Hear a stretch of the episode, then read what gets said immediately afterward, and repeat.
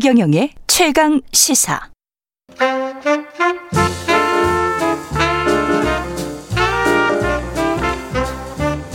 세상의 모든 뉴스를 탐구합니다. 김준일의 뉴스 탐구 생활. 네, 화제가 되는 이슈를 깊이 있게 파헤쳐보는 뉴스 탐구 생활. 세상 모든 것이 궁금한 남자 김준일 뉴스탑 대표 나와 계십니다. 안녕하십니까? 안녕하세요. 예, 오늘의 탐구 주제는 역시 지방자치제도. 예. 그러니까 지방 선거가 예. 지금 뭐 동시 선거는 8회가 됐잖아요. 이게 음. 동시 선거가 뭐냐 이것도 잘 모르시는 분들도 있어요.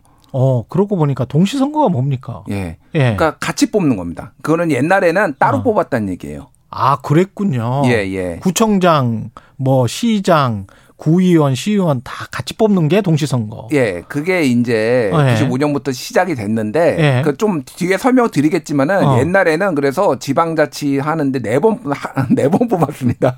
투표를 네 번을 했어요. 다른 날에? 예, 한, 한두 달 간격으로 계속 한두 달 투표를 간격으로? 했어요. 투표를. 그런 때도 있는데 이거를 다 묶어서 동시에 하게 돼서 95년부터 동시 지방선거가 된 거예요. 그러니까 이게 상당히 귀찮았겠는데. 굉장히 그때는? 귀찮았죠. 예. 투표율이 30%대였다고 합니다. 그러니까 예. 제가 주- 오늘 이거를 하는, 가져온 이유는 예. 이 지방자치제도와 지방자치, 이 지방선거가 음. 사실은 민주주의, 한국 민주주의 투쟁의 역사예요. 굉장히. 중요한 거라서 예. 오늘 뭐 투표 안 하시고 또 뭐 가시는 분들이 음. 이것도 수백만 명이 또 듣잖아요. 그렇죠. 러니까 이 좀 한 분이라도 더 좀 투표하러 가시라. 해야 된다. 예, 해야 된다는 측면에서 예. 이게 어떤 의미가 있는지를 좀 준비해 봤습니다. 이게 지금 최초의 지방 선거는 언제 있었습니까? 우리나라가. 그러니까 이게 그러니까 이 재헌 국회가 이제 그 헌법이 생기면서 예. 지방 자치에 대한 규정이 들어가요. 음. 규정이 들어가서 1949년에 지방자치법이 제정이 됩니다. 예. 근데 이제 선거는 실시가 안 되고요. 처음에 실시가 된 거는 1952년이에요. 음. 52년인데 52년 하면은 뭐가 생각나십니까? 예, 한국 전쟁이 전쟁 와중인데. 6.25 전쟁이라서 예. 그래서 수복이 안 된 지역은 투표를 못 해요. 서울, 경기, 강원 이런 데는 수복을 안 돼서 못 그러- 하고요. 그러네. 남부만 했습니다. 남부만. 그 그렇게 됐었어요? 예, 예. 52년에 그래서 그래서 뭐 어떤 데는 뭐 치안상 이유로 뭐 전라북도 뭐 전라남도 이런 데도 안 되는 군도 있었고 막, 막 혼돈의 상황이었어요. 그렇겠습니다. 그때는. 예. 산골도 많았을 거고 그때는. 예. 그때는 그랬는데 기, 그러니까 그 지방 의원만 선출을 했고요. 지금 광역단체장 있잖아요. 뭐 음. 서울시장 이런 거는 대통령이 임명을 했습니다. 그때는 아 그래요? 다 뽑은 게 아니에요. 그러니까 아. 지방 의회만 했고요. 이게 근데 56년이 되면서 이제 시읍 면장을 직선제로 선출하는 과정이 이제 되는 거예요. 그러니까 면장까지 예, 면장까지. 면장 면장까지 선출하려면 참 그래서 뭐 여러 가지 이야기가 나왔겠구나. 그래서 예. 광역 단체장을 뽑게 음. 된 거는 1960년에 4.19 혁명 이후에 이제 음. 광역 단체장을 직접 뽑게 됩니다. 예. 근데 이제 아까 전에 말씀드렸듯이 1960년에 선거를 네 번을 해요. 12월 12일에는 서울 어, 시장 선거하고요. 12월 60년에 예, 예. 12월 19일에는 시읍면 의회 의원 선거하고요. 기초 의원 선거죠. 그리고 12월 26일에는 시읍 면장 선거하고요. 기초단체장 선거죠. 그리고 12월 29일에 서울특별시장 도지사 선거, 광역단체장 선거를 또 하게 됩니다. 뭐 이러니까 네 번을 하게 되니까 이거 다 투표를 할 수 있겠어요. 그러니까 야, 투표율이 30%대였어요, 그때는. 야 30%대도 그렇지만 그때 음. 당시에 제가 생각해 보니까 문맹률이랄지 이런 것들 생각을 해 보면 예. 초등학교 졸업하신 분들도 그때 당시는 국민학교니까 음. 많지 않았을 것 같고 그런 거 생각을 해보면 30% 중에서도 또 상당히 많은 호수가 있었을 것 같기도 하고 그렇죠. 뭐 예. 아무래도 조직 선거 조금 더 조직력을 얼마나 동원하는 그런 게 음. 당락을 갈랐다 이런 평가들이 나옵니다. 고무신 막걸리 뭐 이런 이야기가 나올 법한 그런 분위기긴 했는데 그렇죠. 그럼에도 불구하고 선거는 계속 됐습니다. 그런데 예. 1961년에 5.16 쿠데타, 군사 쿠데타가, 쿠데타가 일어나면서. 예. 지방의회를 해산시켜 버려요. 예. 군부 정권이. 음. 그러면서 단체장은 임명제로 전환을 하고 지방의회도 당연히 이제 없어지면서 그때부터 이 우리 이뭐 대한민국 역사의 가장 탁월한 지도자 중에 한 명인 김대중 예. 어 이제 총재가 예. 당신은 총재가 아니에요. 김대중 후 이제 의원. 의원이 이 지방자치를 쟁취하기 위한 투쟁에 돌입을 합니다. 그래서 그때 1970 벌써 예, 예. 그러니까 김대중이라는 정치인이 정말로 이 지방자치의 아버지예요. 어떻게 보면. 왜냐하면 아. 김대중이 없었으면 지방자치가 이렇게 조속히 돼 가지 않았고 예. 또 하나는 굉장히 좀 탁월한 의견들을 많이 냈어요. 예를 들면은 뭐 이런 겁니다.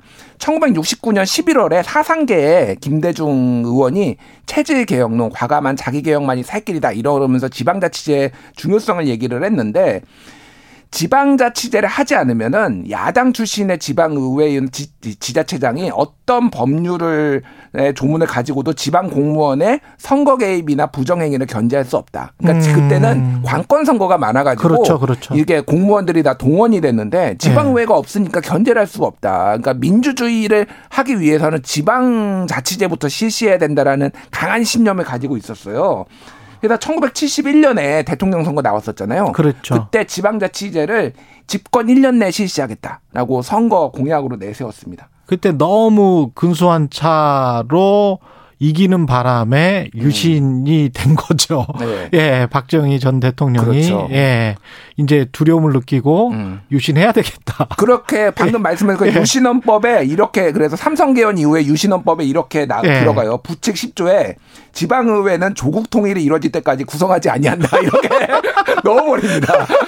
안 하겠다는 이야기네. 안 하겠다는 얘기예요. 안 하겠다는 예, 이야기야. 그러니까 왜냐하면은 어. 지방의회를 하게 되면은 일부 지역은 야당한테 약간 지방 권력이 넘어가게 되고 그러면 이게 전체적으로 선거판에 불리하다라고 그때 당시 집권당은 생각을 했던 거예요. 충분히 아 나중에 대통령 선거나 국회의원 선거까지 영향 미치겠구나 이런 생각을 했구나. 그러니까 안 하겠다. 아예 이런 식으로 유신 헌법에 넣어버리면서 이게 암흑기에 들어가죠.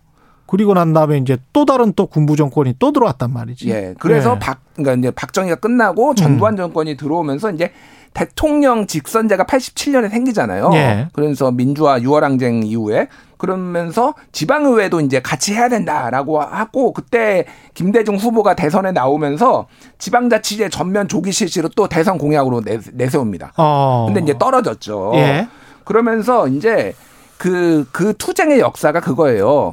그때는 삼당 합당 전에는 그야 삼당이 있었어요. 김종필, 김영삼, 그렇지. 김대중이 예. 같이 합의해 가지고 지방자치 하겠다라고 법까지 만들어 가지고 국회 통과시켰는데 노태우 대통령이 거부권 행사합니다.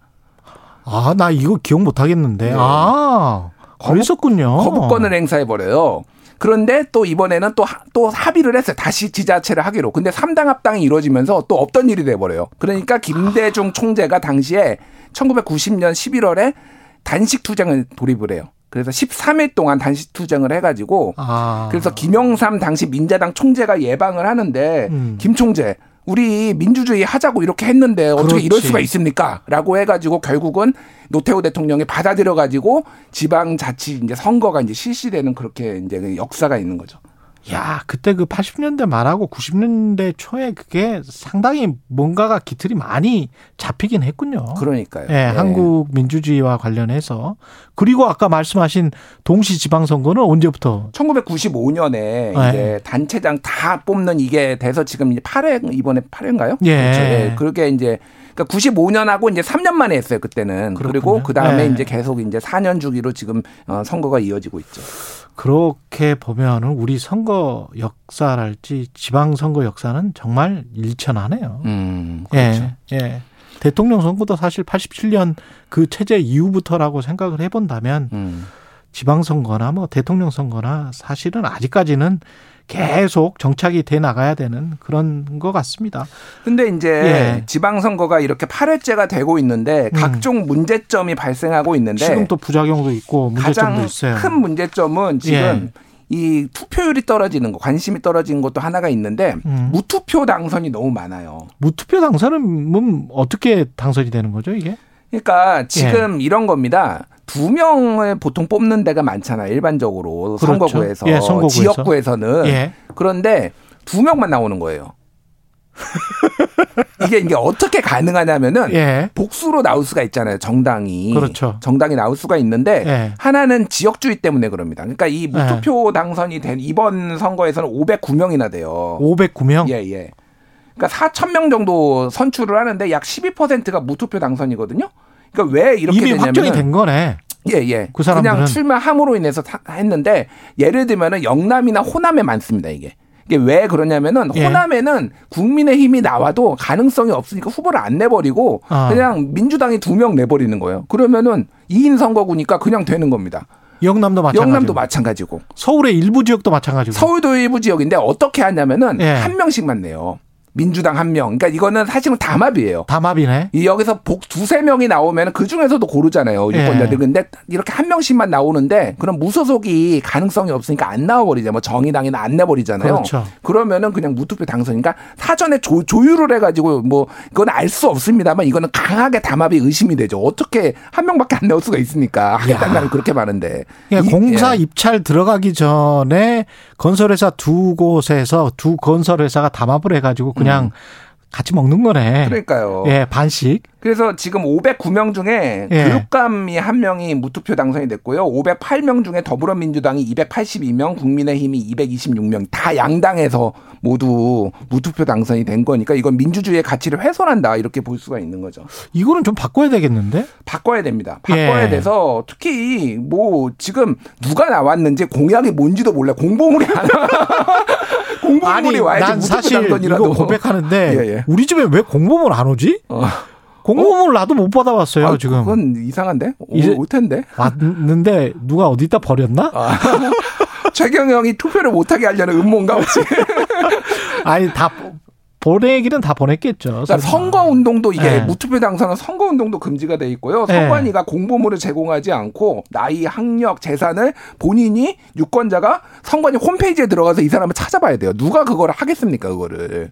그러니까 한두 명도 아니고. 예, 황당한 거죠. 예. 그래서 최소한 몇 가지 이제 제한을 둬야 되는데 하나는 이제 음. 정의당 쪽이나 이런 또 소수 정당에서 얘기하는 다당제로 그 활성화하기 위해서는 이거를 중대 선거구제로 바꾸고 정당에서 한 명씩만 추천을 하고 두 사람 이상 하면은 또 가- 거대 정당만 다 먹으니까 예. 한 명씩만 추천을 하게 되면은 여러 정당이 들어갈 수 있어서 무투표 당선이 안 된다라는 거가 하나가 있고요. 음. 또 하나는 최소한 무투표 당선 사실을 표시를 하더라도 공보물은 주자.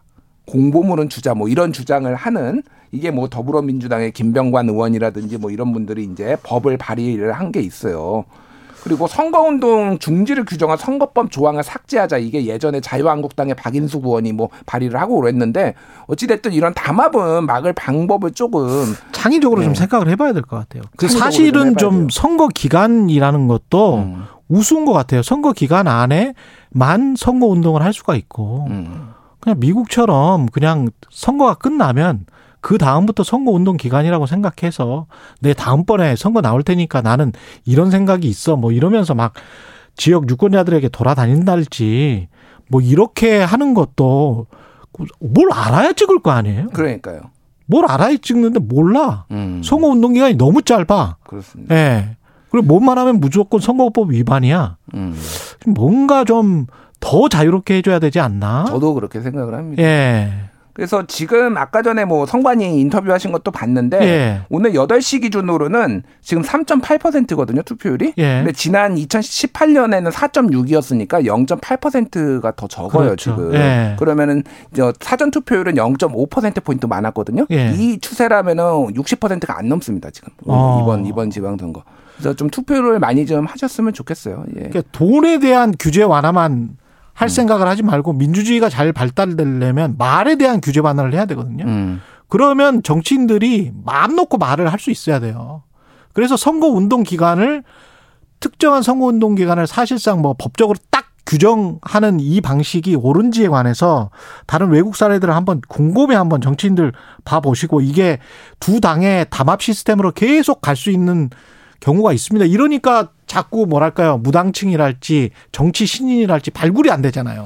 그러니까 또 하나 문제는 예. 이거는 뭐 선거 시스템이라기보다는 이 쏠림 현상인데 뭐 이게 정당 투표를 쫙 하신 한 정당을 쫙 찍잖아요. 음. 그러다 보니까 지자체장과 지방 의회가 같은 정당으로 다 구성이 돼 버려요. 그렇죠. 2018년에 민주당이 다 먹어 버렸거든요. 예. 그러면 견제가 안 됩니다. 그렇지. 이게 너무 문제가 어느 정당을 막론하고 이번에는 그렇지. 국민의힘이 그럴 가능성이 높거든요.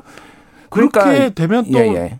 4년 동안 이상한 거 하면 또 뭐 어떻게 또 안 됐다가 그러니까요. 나중에 또 복수 심리로 또 뭐 하고 그래서 뭐 이, 이게 뭐야? 저는 저 이거는 뭐 예. 제 원칙인데 저는 지자체장하고 지방의회하고 다른 정당을 찍는 거를 원칙으로 하고 있습니다. 아. 예, 왜냐면 견제가 필요하다. 네. 사실 비슷하거든요. 네. 그 지방의회 나오신 분들 비슷하지. 아주 결격 사유가 있지 않는 이상 그래서 네. 다른 정당을 찍어서 최소한 견제는 할수 있게 하는 방식으로 조금 해야 되지 않나. 근데 이거는 뭐 각자의 판단이니 까 네. 각자 어쨌든 오늘 투표 많이 하셨으면 방금 좋겠습니다. 전에 저 김준일 대표가 한 말은 그냥 선거 예측이기 때문에 국민의힘이 그럴 가능성 없다.